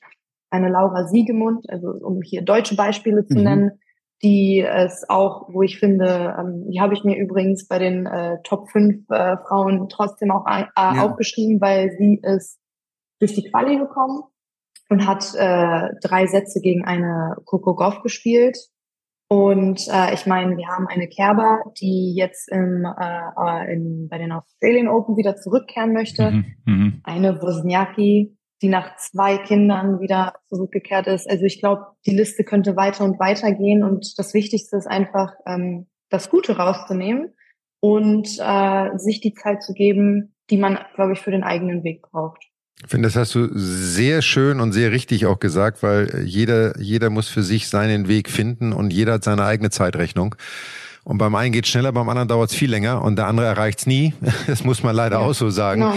Also Gehört von daher, auch dazu. Ja, es ist Scheitern gehört zum Erfolg dazu. Also das ist leider Gottes immer, diese beiden kommen immer im Team um die Ecke und das ist hart in unserem Sport. Aber ich finde auch, Paul, was du gesagt hast, ich finde auf der Damentour hat sich viel verändert. Du hast es angesprochen, Eva, eine Caroline Wozniacki kommt zurück nach drei Jahren von der Tour weg irgendwie und äh, und kommt sehr stark zurück. Andere haben es versucht, mhm. eine Kim Kleisters hat es ja auch wieder versucht. Irgendwann ist der Tag, Zeitpunkt wahrscheinlich vorbei. Aber was ich großartig finde, ja, die Mädels, Frauen auf der Tour können auch Familie haben, sie können Kinder bekommen und trotzdem leistungsstark wieder zurückkommen. Geht nicht, gibt's nicht mehr.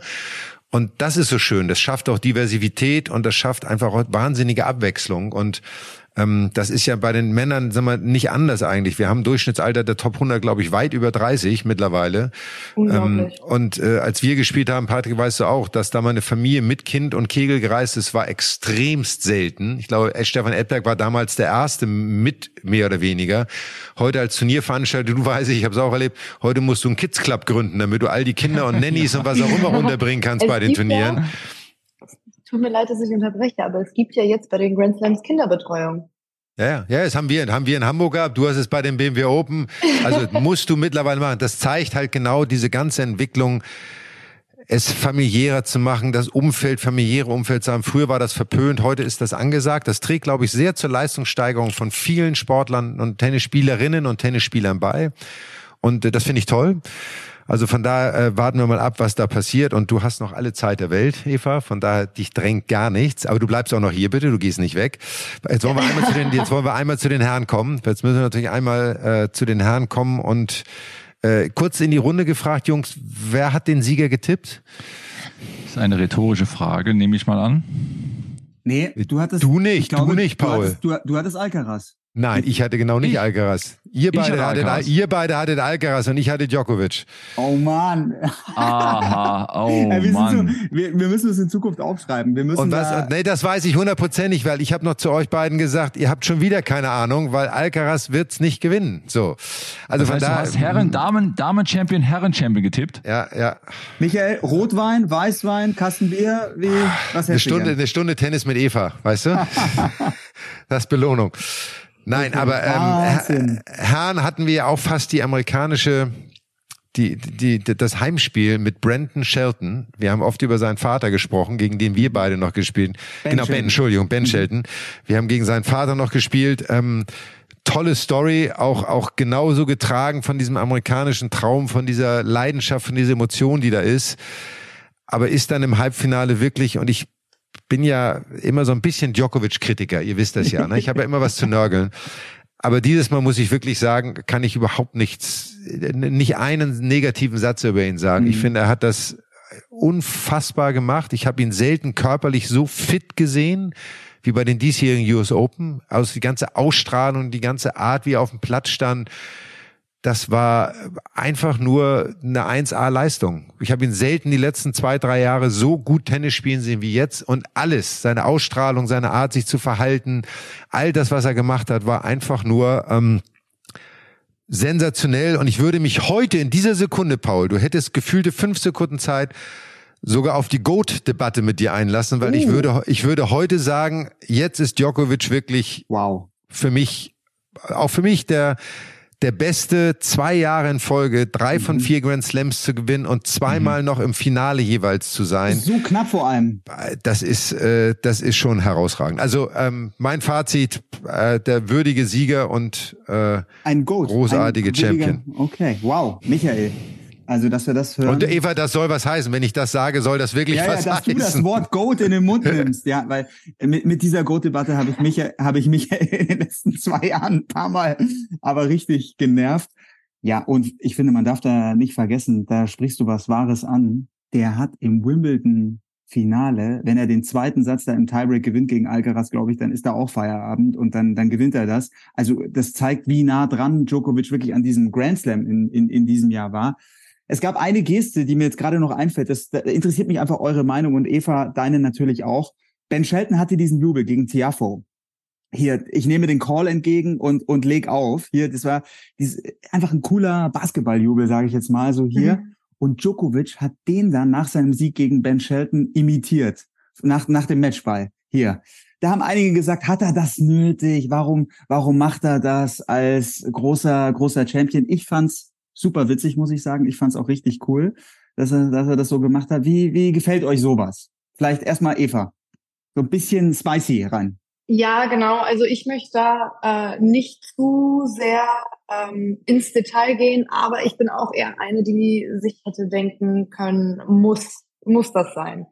Ähm, ich finde generell, dass äh, Ben, also wie das Ben Shelton dann gemacht hat äh, gegen Tiafo, da hätte ich mich aber auch fragen können, mhm. muss das sein? Also das ist da so wirklich, ich habe da eine sehr, sehr gespaltene Meinung. Ich verstehe beide Seiten tatsächlich. Also ich kann nicht sagen, es gibt äh, richtig und es gibt falsch, aber ähm, ich denke mir immer und ich frage mich dann, ob das richtig ist. Ich denke mir dann, äh, okay, wäre das jetzt ein Federer, wäre das jetzt ein Nadal, dann hätten wir das auf jeden Fall nicht gesehen. Aber äh, der Djokovic, der braucht sicherlich in irgendeiner Weise eine Motivation der braucht, der ist generell äh, ein komplett anderer Spieler vom Charakter her. Äh, und wenn er das braucht, ich meine, er hat wie, wie viele Grand Slams? 24 Grand Slams nicht ohne Grund. Deswegen bin ich da tatsächlich ein bisschen im Konflikt mit mir selbst. Ich finde generell aber nach dem, nach dem Spiel hatte Ben Shelton eine total gute Antwort auf das Ganze. Ich weiß nicht, ob ihr das mitbekommen habt. Er hat in einem Interview gesagt, dass ähm, jeder Spieler und, oder jede mhm. Spielerin, mhm. Äh, die ein Match gewinnen, können tun und lassen, was mhm. sie wollen. Ja. die können jede Geste da machen und äh, er findet das auch generell immer ganz blöd, wenn dann äh, andere Leute auf Twitter oder auf Instagram äh, die Person dann kritisieren und denen dann wirklich sagen, was sie zu tun haben oder zu tun oder, oder lassen sollen. Ähm, und dann hat er noch am Ende, ich glaube, seinen Vater zitiert, wo der meinte, dass äh, Imitation oder das Nachäffen von jemandem das größte Kompliment sei. Oh, mh, mh. Was, so kann man es äh, auch sehen. Klar. Genau, was ich finde, auf das Ganze, auf die ganze Situation äh, eine sehr, sehr gute Antwort ist. Und äh, ja, ich glaube, dabei kann man das auch belassen. Ja, ich finde, das ist immer, wird alles viel zu hoch gekocht. Und Ben Shelton, wenn er das selber macht, muss er damit leben, dass das jemand mit ihm macht. Das ist einfach so. Also das wenn du wenn du austeilst, musst du einstecken mhm. und äh, wenn du dir selbst herausnimmst, musst du damit leben, dass jemand dir den Return um die Ohren haut. Also von daher ist das auch, ja. das ist eine Geste, das ist nicht unsportlich, das ist eher witzig gemeint, das ist so ein bisschen den Spiegel vorhalten und dann geht's Leben auch weiter. Also da finde ich. Okay. Wir kommen gleich noch zu den Top 5 und Flop 5 und ich will deine Liste sehen, äh, Eva. Aber weil Ben Shelton nochmal angesprochen wurde und der ist ja schon ein spezieller Typ. Also finde total cool die Story und der pusht sich, aber der ist auch so einer, der bei 15-0, mhm. allererster Punkt, Fehler vom Gegner ins Netz, gibt's erstmal ein richtig lautes Come on, bei jedem Punkt, bei jedem Fehler. Also so ein bisschen dieses, ich sage jetzt mal, das Brad Gilbertsche Winning Ugly ist da drin. Eva, wie, wie ist es so bei dir? Bist, kannst du da auch so zum, zum Biest werden auf dem, auf dem Platz? Und, oder wie gehst du mit solchen Gegnerinnen um? Sage ich jetzt mal, die, die auch so ein bisschen ganz laut bei jedem Fehler rüberbrüllen. Mhm. Also ich finde, äh, bei Ben Shelton muss man natürlich auch beachten, das ist ein College-Spieler gewesen und äh, mhm. College-Tennis ist, ähm, ich, also das, was ich gehört habe, ist auf jeden Fall brutal. Also der Teamgeist, wie sie sich da pushen, äh, wie dort gespielt wird. Also ich finde generell, egal ob du jetzt gegen eine Amerikanerin spielst, mit oder ohne Ranking, da kann jeder auf jeden Fall einen Ball reinspielen. Also College Tennis hat auf jeden Fall ein sehr, sehr hohes Niveau. Und ich glaube, der hat das wirklich auch so ein bisschen vom College Tennis mitgenommen. Wenn ihm das hilft, dann sind wir die letzten Personen, die das irgendwie kritisieren können. Ich meine, er hat mit 20 Jahren das US Open Halbfinale erreicht, äh, was unglaublich ist. Und ähm, ja, bei mir unterschiedlich. Also ich weiß, dass ich mich schon selbst pushen muss. Also ich muss mich da pushen und ähm, ich mache das nicht. Ich bin keine Spielerin, die das äh, ugly macht, also wie vom Winning Ugly Book. Ich bin, kann ich nicht, weil ich einfach selbst nicht so eine Person bin. Aber bei mir kann schon etwas rauskommen, wenn die Gegnerin sich nicht wirklich, ich, ich sag mal, nicht adäquat benimmt. Also wenn die da auf meinen Doppel Doppelfehler äh, schreit oder wenn ich einen, den ersten Ball ins Netz äh, mhm. hacke oder schlage und die dann so ein bisschen so eine kleine Aggressivität zeigt, dann äh, kann ich auch aufbrodeln. Also ich bin auch da, ich bin, ich würde mich als relativ ruhige Person bezeichnen, aber ich werde sehr emotional. Und äh, diese, ich glaube, die positive Aggression äh, macht die Matches auch spannend. Okay, ja. Ja, weil da gab es ja bei Michael und bei Patrick, da bin ich jetzt gespannt, wie ihr damit damals als Spieler umgegangen seid. Da gab es ja schon so ein paar Kandidaten. Ich erinnere an Jimmy Corners, Brad Gilbert natürlich, aber auch ein Horst Skoff, der war doch einer, der bei 15-0 erster Punkt schon, schon so ausgeflippt ist. Also äh, ich kann mich, Patrick, bei uns in unserer Zeit an wenige, also überhaupt nicht daran erinnern, dass es das in dieser Form gab. Heute macht's ja jeder. Also heute ist es ja so, heute kommuniziert jeder mit seiner Box nach jedem Punkt, jeden, es wird die Faust gezeigt, es wird gejubelt, es wird geguckt. Das gab's bei uns nicht. Also ich habe nicht nach jedem Ball in meine Box geguckt, da hätte ich gedacht, die liefern mich gleich ein. Also da, da ist, der braucht Hilfe irgendwas. Also und mir ist das, mir ist das heute auch in vielen Fällen wirklich zu viel, muss ich ehrlicherweise sagen. Ich finde das Over the Top bei 15-0 im ersten Satz, im ersten Spiel, die Faust zu zeigen nach dem Ass, das ist so, keine Ahnung, geh einen Kaffee trinken oder mach irgendwas. Aber, aber da, es gibt, äh, und solange es, und da bin ich bei Eva, solange es nicht, nicht gegen den Gegner gerichtet ist. Brad Gilbert war zum Beispiel nie einer. Brad Gilbert hat mhm. nie die Faust gezeigt. Brad Gilbert hat, hat auch nie geschrien oder gesagt, come on oder was immer. Brad Gilbert hat dich gefühlte zehn Sekunden angeguckt und dir zu sagen, na, bist nicht rangekommen, ne? Hat nicht geklappt, so. Also der hat das ganz subtil, unterschwellig gemacht und hat dir eigentlich dadurch, hat es da geschafft, dass du deswegen aggressiv wirst. So. Jimmy Connors war ganz anders. Ich habe ein Match gegen Jimmy Connors gespielt. In, das war mein großes Vorbild, Jimmy Connors. Also wirklich als Kind war mein Held. Und ich habe dann in, in äh, Memphis gegen ihn gespielt und da hat er nur Faxen mit den Zuschauern gemacht und nur rumgebührt. Es war schon zum Ende seiner Karriere. Ich glaube, es war sogar 92. Und ich habe mich tierisch aufgeregt. Ich habe dann in der Pressekonferenz irgendwann gesagt, weißt du, wenn solche Leute auf der Tour spielen, egal ob mein Vorbild oder nicht, dann höre ich auf, Tennis zu spielen. Weil das hat mit Tennis nichts zu tun. Das ist so, ja, du kannst dich anfeuern, ja, du kannst dich auch pushen und motivieren. Aber das ist eine der wenigen Dinge auch bei News Open, die mir aufgefallen sind bei Einspielern. Es wird nach jedem Punkt fast gemacht und es ist mir einfach too much. So, ich, es, es nimmt auch so den Fokus vom Tennisspiel, weil du konzentrierst dich immer noch drauf, wer jubelt wie, wer redet mit welchem Coach, mit welcher Box, wo sitzen sie alle? Die reicht in eine Box schon nicht mehr aus. Also ähm, das ist, äh, finde ich, schwierig, wobei äh, sie es nie machen gegen den Gegner. Also ich kenne keinen, der es wirklich macht gegen den Gegner. Sie machen es mhm. alle für sich zur Motivation. Das ist total zu akzeptieren, ist auch völlig in Ordnung. Meins war es nie und wäre es auch nicht. Ja, ich glaube, also ich glaube auch, dass es richtig ist, dass man es nicht macht gegen den Gegner. Manchmal ist es mir ein bisschen zu aufgesetzt. Äh, ich finde, Authentizität siegt auch da, wenn das authentisch ist und äh, zum Spieler auch passt, dann ist das vollkommen in Ordnung. Es ist ein emotionaler Sport und äh, aber ich würde auch nicht zu viel drauf geben. Es ist für mich ein Thema, äh, da muss man nicht zu lang drüber reden. Aber es war sicherlich so, dass zu unserer Zeit gab es auch einige, einige Charaktere auf der Tour, aber es ging ging, finde ich, durchweg sehr, sehr fair zu. Also bin da voll bei dir, Michael. Mhm. Wie überraschend war für euch der Sieg von Medvedev im Halbfinale gegen, gegen Alcaraz? Vor allem mit dieser Vorgeschichte. Alcaraz so dominant im Endspiel Indian Wells und auch im Halbfinale von Wimbledon, gerade mit dieser tiefen Return-Position. Und Medvedev hat gesagt, ey, ich, ich muss, ich muss 10 von 10 muss ich spielen. Und dann hat er am Ende gesagt, ich habe 12 out of 10 habe ich gespielt. Also ich fand, das war mit die krasseste Leistung, die ich von Medvedev so bisher gesehen habe. Also ich kann für mich nur sagen, ich, deswegen habe ich Alcaraz ja auch nicht getippt. Ich finde nach wie vor, dass Hartplatz der schlechteste Belag von Alcaraz ist, nach wie wow. vor, mhm. auch wenn er die US Open gewonnen mhm. hat, aber es ist mhm. nicht sein, nicht sein bester Belag. Er wird das lernen. Er wird, was heißt lernen? Entschuldigung, er war die Nummer eins. Er hat alles gelernt, aber er wird sich auf diesem Belag noch verbessern und er wird da auch noch weiter sich weiterentwickeln, sein Spiel noch ein bisschen mehr anpassen. Ähm, der Belag kommt Medvedev am allermeisten entgegen, auch wenn er eine schlechte Hartplatzsaison hatte. Also das ganze Saison war für Medvedev ja irgendwie nicht so gefühlt überragend. Noch stimmt gar nicht. Der hat ja, der hat ja einiges an Turnieren gewonnen, glaube ich. Ne? Anfang des Jahres ganz stark gespielt, ja. Ganz Anfang des Jahres. Genau, Anfang des Jahres und dann dann genau, dann war auf rote Asche, sagt er, wer spielt da drauf? Genau, dann kam Wimbledon, da ja, war auch genau. nicht so doll. Ähm, ich finde, Medvedev ist immer gefährlich. Medvedev ist für jeden gefährlich, das haben wir immer gesagt. Wenn er sein Timing hat und hinten an der Grundlinie da seine, seine Bälle rausholt, gut antizipiert, ist er ein unglaublicher Konterspieler. Ähm, war für mich im Bereich des Möglichen, hat mich jetzt nicht sensationell überrascht. Ähm, von daher, das war jetzt für mich keine Sensation, sagen wir mal so.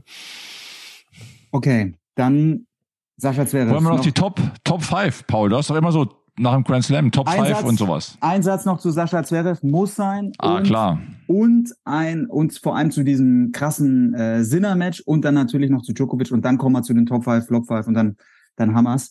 Aber Sascha Zverev, dieses Match gegen Sinner, also da, das haben wir ja auch schon im Podcast häufig gehabt, dieser Sport wird immer physischer, es ist so brutal. Die waren beide völlig am Ende. Ich dachte, Sascha Zverev kann gar nicht mehr laufen zwischen, zwischen den Ballwechseln und dann holt er diese Energie irgendwie im fünften noch, noch raus. Also, und da war eigentlich klar, er hat von vornherein, für mich war klar, er hat gegen Alcaraz hat er jetzt keine Chance mehr, weil das ist dann einfach zu viel des Guten. Aber trotzdem war seine Leistung natürlich sensationell, gegen, gegen Sinner das so zu gewinnen.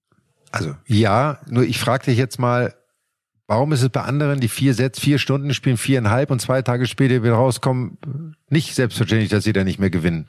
Also ein Alcaraz spielt auch, ich glaube, bei einem Grand Slam hat er die ersten drei Runden vier oder fünf Sätze gespielt, lange gespielt und gewinnt trotzdem irgendwelche ja. Turniere so. Mhm. Also von daher sehe ich das Argument überhaupt nicht. Ja, es ist challenging, aber es zeigt halt auch, dass in der Physis dann am Ende noch nicht alles hundertprozentig läuft. Das muss man einfach mal so klar sagen. Du kannst kaputt sein. der Verletzung, sagst du. Du kannst, ja. ja, und dann ist es wieder eine Verletzung. Das leider Gottes. Und ich fand seine Leistung super. Ich finde, er hat großartige mhm. US Open gespielt. Er hat, äh, war wieder so ein bisschen der, wirklich der alte Alexander Zverev, der so diese Leichtigkeit, der Freude am Spiel hatte, der so seinen Rhythmus gefunden hat, der locker nach vorne gespielt. Das war, hat wirklich Spaß gemacht, ihm zuzuschauen. Und dann kommt halt wieder gegen Alcaraz und am Ende kommt halt wieder, ja, ich hatte halt auch eine Verletzung und der Oberschenkel war irgendwie so, ihr kennt meine Einstellung dazu, da stehe ich ja nun so überhaupt gar nicht drauf. Entweder ich bin verletzt und spiele nicht oder ich bin fit und spiele, aber dazwischen gibt es nichts. Vor allem nicht, wenn ich verletzt bin und im dritten Satz trotzdem noch laufe und nach Bällen renne und mache und tue. Aber es war für ihn ein gutes Turnier. Also ohne Frage. Ich finde, er hat sehr gutes Tennis gespielt und ähm, es hat mich gefreut zu sehen, dass er so wieder an seine alten Leistungen anknüpft. Und man kann gegen Carlos Alcaraz, egal auf welchem Belag, egal nach welchem Match, auch immer verlieren. Das ist am Ende des Tages keine Schande. Eva, wie gut kennst du Sascha Zverev? Äh, tatsächlich, man hat sich jetzt äh, die ersten Male bei ein paar Grand Slams gesehen und jetzt bei den US Open ähm, das liegt ja auch an dem Schedule, den äh, Spieler haben. Also ich meine, es sind 128 Spieler und ich glaube, 80 davon äh, habe ich kein einziges Mal auf der riesigen Anlage gesehen. Ähm, mit dem Sascha hatten wir ab und an einfach mal entweder ein Warm-up oder ein Cooldown, wo wir einfach, ähm, wo sich unsere Wege überkreuzt haben und äh, äh, ich habe mich natürlich immer über einen Glückwunsch gefreut, da ich ganz gut gespielt habe und ein viel Glück. Äh, aber so gut kenne ich ihn tatsächlich leider nicht. Ähm, vielleicht ändert sich da will meine Leistung äh, weiterhin äh, in die richtige Richtung gehen. Äh, aber ja, ist auf jeden Fall ähm, ein sehr, eine sehr charismatische Person, die man dann auch wirklich auf, äh, auf einer Grand Slam-Anlage sieht und natürlich nicht übersehen kann. Und äh, einem deutschen Spieler wünsche ich nichts anderes als äh, Erfolg. Und dann die große Geschichte neben Coco Goff, dass sie es geschafft hat, war natürlich Djokovic jetzt mit der 24. Jetzt hat er mit Margaret Court gleichgezogen. In der Open Era ist er, ist er ganz vorne. Und die Frage ist natürlich nach diesem Jahr, nach dieser Leistung, ja, was kommt denn da noch alles? Ich habe das Gefühl, er ist immer noch hungrig und er, er hat trotzdem, auf mich hat er eine totale Leichtigkeit jetzt ausgestrahlt. Er hat dann auch mit den Zuschauern gespielt, hat Beastie Boys gesungen, You Gotta Fight for Your Right to Party angestimmt und am Ende habe ich einen Frank Sinatra äh, singen hören. Also Djokovic vielleicht mit so einer, er muss das alles nicht mehr gewinnen, aber er will's. Und, und dann in, in diesem Mindset, Wisst ihr, was ich meine? Ist er sowieso Klar. ganz, ganz, ganz schwer zu knacken, Patrick. Klar, er ist, er, ist, er ist jetzt ja unangefochten die Eins, was die Titel angeht. Ich glaube, das war schon ein erklärtes Ziel von ihm. Dazu kommt, und das haben wir auch schon diskutiert, dass jetzt mit Carlos Alcaraz auch ein junger, neuer Challenger da ist, äh, der ihn auch nochmal anspornt, nochmal zuzulegen und äh, nochmal genau hinzuschauen, wo er sein Spiel weiter verbessern kann. Und dann kommt einiges zusammen. Dazu ist er auf Hardcore auch, sage ich mal, extrem zu Hause. Ja, und hat körperlich alles mitgebracht, war ausgeruht, war frisch, war hungrig. Also es hat einfach alles gepasst. Und er ist einfach auch dann äh, mit der Erfahrung insgesamt hat er das volle Paket und das hat er auf den Platz gebracht und unfassbare Leistung erneut und der Hunger scheint ja auch nicht aufzuhören. Das ist so ein bisschen wie wenn äh, die Eltern, Großeltern irgendwann das erste Enkelkind bekommen, dann werden sie da auch so revitalisiert. Und das Gefühl hat man bei Novak durch Carlos Alcaraz, dass er so ein bisschen revitalisiert ist. Nicht, dass er der Groß, nicht, dass er der Großvater ist, aber das ist so, wie du es gesagt hast, eigentlich so ein bisschen so. Und endlich habe ich wieder diesen einen Ansporn, der mich wirklich antreibt. Mhm, so, den und das Gegenspieler. ist, äh, Mhm. das ist schön zu sehen. Also von daher. Äh, großartig, so, äh, Paul, Top 5, äh, Top und Flop, irgendwie sowas war das, ne? Top 5, Flop 5. Ich würde sagen, Eva fängt an, weil ich habe die Liste. Ich habe ihre Liste gesehen, also top vorbereitet. Muss man Und jetzt erstmal hier noch klammert mal, sich schon die ganze Zeit Ja. an ihre Liste und will sie endlich loswerden. Die Top und Flop. Schi- Mach Ähm, erstmal die ich Flop möchte- 5. Mhm. Also auf jeden Fall möchte ich euch hiermit leider nicht enttäuschen, aber ich finde, ich bin noch nicht in der Position, Flop 5 anzusagen. Ah, Also ich möchte natürlich. da, ich möchte meine, ich möchte meine Kollegen und Kolleginnen da leider nicht, äh, ich möchte denen nicht in den Rücken fallen. Wir wissen alle, dass ähm, ich nächste Woche vielleicht auch in den Flop 5 landen könnte. Also da bleibe ich noch ein bisschen auf dem Boden. Deswegen habe ich äh, dazu zur Kompensation äh, meine Top 5 bei den Männern und bei den Frauen aufgeschrieben. Oh, okay, ja, toll. Ähm, wo ich, ich war am Anfang bei den Frauen ein bisschen traurig, weil da schon sehr, sehr viele Namen gefallen sind. Also äh, beim, an eins ist bei mir natürlich Anne Coco Goff. Ähm, an zwei, beziehungsweise ich habe jetzt generell Top 5 abgeschrieben. Das geht jetzt nicht von oben nach unten. Ich finde Madison Keith hat auch äh, eine unglaubliche Leistung gehabt. Also die hat ja auch, äh, ich, mein, ich weiß nicht, ob ihr den ersten Satz gegen Sabalenka gesehen habt. Ähm, Im Viertelfinale war es, glaube ich. 6-0. Da hat, also ich finde generell für sie war das auch ein unglaubliches Turnier. Ich habe eine Siegemund mit reingenommen, weil sie auch einfach, äh, erstens, ich würde gerne alle 16 Quali-Spielerinnen mit reinnehmen, weil es immer wirklich ein echt unglaublich toller Erfolg ist, sich durch die Quali zu kämpfen. Und dann noch bei der Laura die drei Sätze gegen die Coco Goff. Ich glaube im dritten dann auch wirklich 6-4. Also das äh, Match habe ich mir wirklich auch äh, leider nicht live, aber äh, angeschaut und das war wirklich sehr, sehr tolles Tennis von beiden Spielerinnen. Und ähm, Wozniacki. Okay. Einfach. Mhm. Ich habe, es ist auch eine, ja genau, super Story, auch äh, für alle, für alle Frauen, die dann äh, vielleicht ähm, einfach eine Pause eingelegt haben. Für eine Kerber sicherlich auch total super, sowas auch nochmal mitzuerleben. Mhm. Genau, das waren meine Top 5 bei den Frauen. Oh, ich habe eine vergessen. Ja, Es tut mir leid. Und zwar die Ostapenko. Also die muss man auf jeden Fall erwähnen, dass sie gegen die Iga Swiatek äh, gewonnen hat. Und was mich schockiert hat, die hat eine 4-0 Bilanz gegen die Iga. wow. Man ja. könnte A sagen, Angstgegnerin. Auf jeden Fall. Also da Aber hat jetzt, jetzt, jetzt musst du gleich deine Top 5 Herren noch hinterher schieben, weil dann können wir unsere, dann können wir, weil da bleibt für uns nichts mehr übrig, logischerweise, aber das ist Ja. okay. äh, die Top 5 ähm, Herren, ich finde ähm, ein Ben Shelton, der auch äh, Halbfinale mit äh, 2002er hat äh, Tiafo und Tommy Paul geschlagen. Und zwei unglaubliche Spieler, vor allem als Amerikaner, als jüngerer Amerikaner. Dann ähm, ein Dominik Stricker, der es auch durch die Quali geschafft hat. Mhm. Äh, Tsitsipas gegen angeschlagen. Tsitsipas gewonnen hat. Genau, hat jetzt auch sein Top 100 Debüt. Mit deutschem Also- Trainer, Didi Kittelmann. Mhm. Das wusste ich selbst nicht. Mhm. Der Paul Ähm, weiß sowas. Das ist der Paul. Gut vorbereitet auf jeden Fall. Ähm, dann habe ich ähm, den Rinki Hiakata. Das ist ganz lustig, weil ich mit dem Juniors gespielt habe, deswegen kenne ich den wenig. Und äh, der war, ich weiß nicht, ob der jetzt tatsächlich immer noch College spielt, aber hat auch ähm, auch bei der Australian Open und alles ganz, ganz gute Leistungen gezeigt. Auch den äh, Zhang äh, gegen Zhejiang Zhang gewonnen. Was äh, ich meine, der hat die letzten Monate auch unglaublich gut gespielt. In Hamburg, glaube ich, auch das Viertel oder das Halbfinale erreicht. Ähm, dann, äh, ich glaube, meine letzten zwei sind, glaube ich, so ein bisschen meine Favorites. Und zwar, ich musste einfach John Isner mit reinnehmen. Okay. Also John Isner, weil ähm, leider ging es bei ihm in der zweiten Runde schon zu Ende. Trotzdem ähm, hat er sich da äh, versucht, in fünf Sätzen durchzukämpfen, eben ähm, Tiebreak verloren. Ich weiß leider nicht den genauen Spielstand, im Tiebreak verloren und einfach die Geschichte dahinter. Das äh, war sein Karriereende. Also das war das letzte Match, was er ähm, jemals spielen wird. Und dann noch im fünften Satz im Match-Tiebreak zu verlieren, hat, glaube ich, für ihn auch noch eine gewisse Bedeutung, weil durch ihn wurde ja verändert. Das ist die schöne Geschichte. Durch ihn wurde dieses Format eingeführt. Er hat eigentlich direkt einen Anteil da, weil seine Matches immer so eskaliert sind, weil er ja mit diesem Aufschlag so schwer zu breaken war. Und ja, Isner mal. Hat ja auch, glaube ich, den schnellsten Aufschlag auf der Tour gehabt. Und ja. hat den, hat den die immer meisten noch. Asse, die meisten Asse, glaube ich, für die, für die Ewigkeit. Ja, und in diesem Format, mit diesem Match-Tiebreak dann so auszuscheiden, das ist doch irgendwie schön. Passt doch, macht die Geschichte rund. Sieger der Herzen. Ja. Deswegen top. Und äh, am Ende noch der, den ich wirklich zum ersten Mal gehört habe, der Jakub Mensig.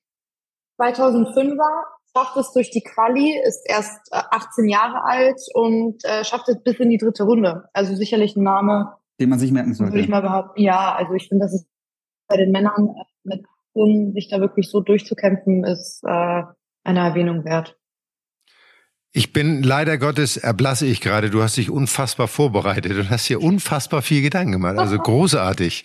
Da kann ich überhaupt nicht mithalten. Ähm, deswegen, pass auf, denn, äh, ich, ich weiß gar nicht, wie ich es machen soll. Wir, wir, wir trennen ja nicht, ne, Herren und Männer. Wir haben ja gesagt, wir machen Top und Flop, ne? Richtig. Zack. Genau. Ja, Das genau. Flop überlasse ich euch. Ja, da, da sind wir ganz groß drin. Ja. Flop sind wir Ja, mal dann ganz wir groß drin. zuerst die Flops, oder? Dann machen wir mal.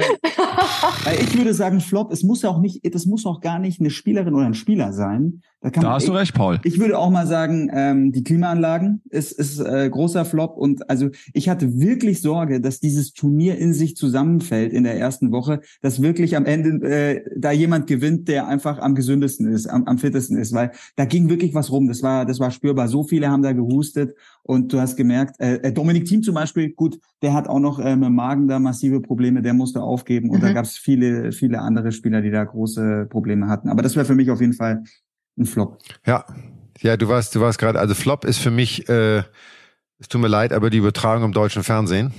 Ähm, naja, es ist einfach so. Du konntest das nicht im freien TV irgendwo sehen. Du musstest wieder ein Abo abschließen. Du musstest wieder irgendwie das online gucken. Das macht unseren Sport einfach nicht leichter zugänglich. Das ist einfach so. Und äh, am Ende des Tages möchtest du einen Fernseher einschalten und solche Matches und solche Stories wie auch in Djokovic jetzt einfach erleben. Also ich fand das so spannend der neue Weg ist und es vielleicht auch die Zukunft sein mag. Aber es macht es für den Zuschauer wirklich nicht einfacher, einfach den Sport zu konsumieren, wann er möchte, wie er möchte. Das hat mir nicht gefallen. Die Fans äh, sind eigentlich auf der Top- und auf der Flop-Seite, auf beiden. Ich liebe die Amerikaner für ihre Emotionalität, aber ich mag sie auch genauso wenig genau für diese Emotionalität, die sie dann manchmal an den Tag legen. Ähm, das äh, macht die US auch zu seinem schweren Turnier. Laura Siegemund fand ich äh, großartig, dass sie auch im Doppelfinale dann war und äh, sich da so durchgebissen hat und ähm, auch im Einzel, obwohl sie ja eigentlich entschieden hatte, dass sie irgendwie mehr Doppel spielen will, glaube ich, ne? Und äh, jetzt auch im Einzel doch wieder nochmal Blut geleckt hat, fand ich toll. Caroline Wozniacki fand ich auch eine tolle Story. Und bei den Herren natürlich Djokovic als jetzt wirklich herausragende Spielerpersönlichkeit auf unserer Tour. Ben Shelton fand ich genauso. Flop, viele. Ogier Aliassim, Mhm. Se Sebastian Korda. Also bei den Herren gab es viele Überraschungen im, in der frühen Zeit des Turnieres. Äh, Spieler, die eigentlich was anderes, ja, erwarten lassen und die alle aber seit vielen Monaten irgendwie nicht richtig auf die, auf die Beine kommen. Ähm, aber es hat dem Turnier keinen Abbruch getan. Und die US Open als solches sind ein totales Top, weil es war, glaube ich, ein großartiges Turnier, eine tolle Werbung für den Sport. Sehr schön. Sehr schön. So, jetzt fange ich mal an, ohne große Erklärungen. Also bei mir sind Tops ganz klar die beiden Sieger, Djokovic und auch Coco Goff, keine Frage. Ein Top auch Ben Shelton. Ein Top natürlich Laura Siegemund, Doppelfinalistin. Für mich auch Top Alexander Zverev, back in den Top 10. Mhm. Und jetzt muss ich mal ganz kurz überlegen, ob ich noch jemand vergessen habe bei den Tops. Ich glaube, ich habe die alle gefunden. Und jetzt möchte ich aber noch sagen, Flops. Paul Häuser und Patrick Kühnen. Ja. Und Top, unser Mad Dog, der Damen-Champion und Herren-Champion richtig getippt hat, Leute. So sieht es Ja. aus. Tippkönig in dieser Saison auf jeden Fall. Hätte ich doch nur das Wettbüro aufgesucht und hätte Wetten abgeschlossen, oder? Mein Gott, da, da wäre noch was bei rausgekommen. Sensationell. Ach, sehr schön. Ja. Das ist doch ein schöner Abschluss für unsere Folge. Und es ist, äh, liebe Eva, und das äh, äh, bist du dran schuld im positiven Sinne, in, in einem uneingeschränkten Podium mit Abstand die längste Sendung, die wir jemals aufgenommen haben. Ähm, aber es hat irre, irre viel Spaß gemacht. Ähm, es hat irre viel Spaß gemacht, deiner Geschichte zu, zuzuhören. Und ich glaube, von so Zuhörern mal zu sehen, so toll das immer nach außen hin aussieht, das ist einfach wahnsinnig harte Arbeit mit viel Verantwortung, mit viel Gedanken, die man sich außerhalb des Tennisplatzes macht. Das wird oft unterschätzt, wie viel Energie und Leidenschaft und auch Einsatz man bringen muss und auch Entbehrungen man bringen muss, um in diesem Sport erfolgreich zu sein. Ähm, und das äh, machst du toll.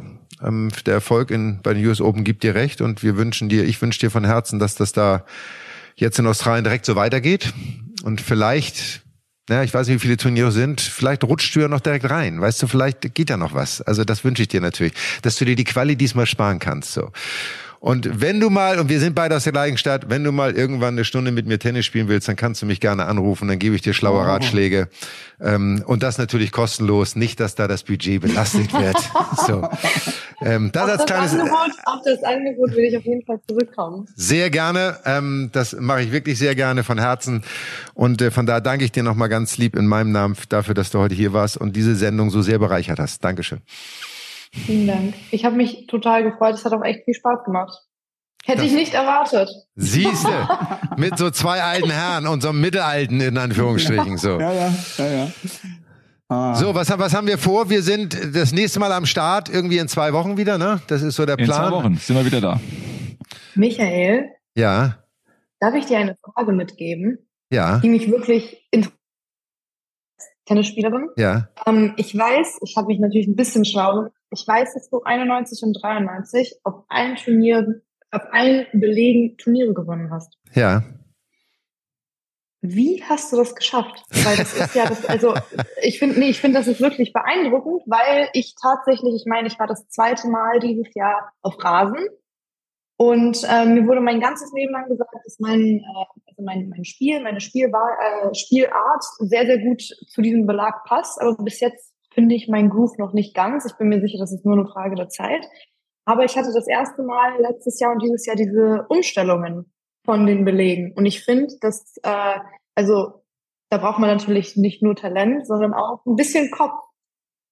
Da, da können wir beide, darüber, darüber unterhalten wir beide uns, wenn wir uns dann sehen und äh, wir dann uns äh, treffen, okay. weil dann ist das, weil das dauert länger, weil wie meine beiden Jungs wissen, gerade dieses Thema haben wir auch schon gehabt, Umstellung von Sand auf Rasen und ich mhm. immer sage, das ist alles nur Gerede, weil es ist nur eine Frage des Kopfes. Weil das Spiel ja. bleibt das gleiche und es ändert sich re relativ wenig und in eurer Zeit heute noch weniger als zu unserer Zeit von Sand auf Rasen. Aber das, äh, das machen wir sehr gerne. Da, da können wir gerne mal drüber reden. Da gebe ich dir gerne mal meine Erfahrungen. Das sind ja nur meine Erfahrungen so. Und vielleicht ist da das eine oder andere dabei, was dir helfen kann, damit anders umzugehen oder besser umzugehen. So. Liebe Zuhörerinnen und Zuhörer, Sie sind live dabei beim Start einer ganz besonderen Beziehung. nee, und, und ganz ehrlich, gerne auch den, pa äh, den, den Aufschlag von Patrick. Also so. auch sehr, sehr gerne.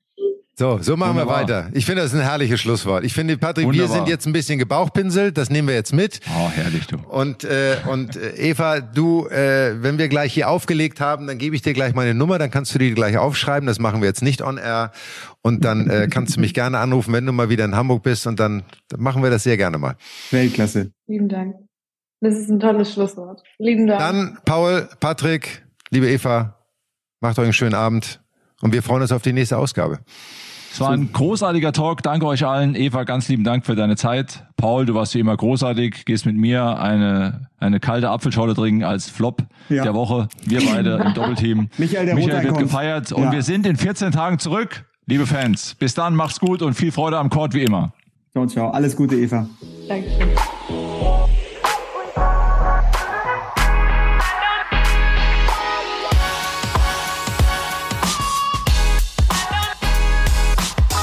Mad Dog und Wingman ist eine Produktion der Podcast-Bande im Auftrag von Sky. Neue Folgen gibt's alle 14 Tage, immer mittwochs, überall, wo es Podcasts gibt.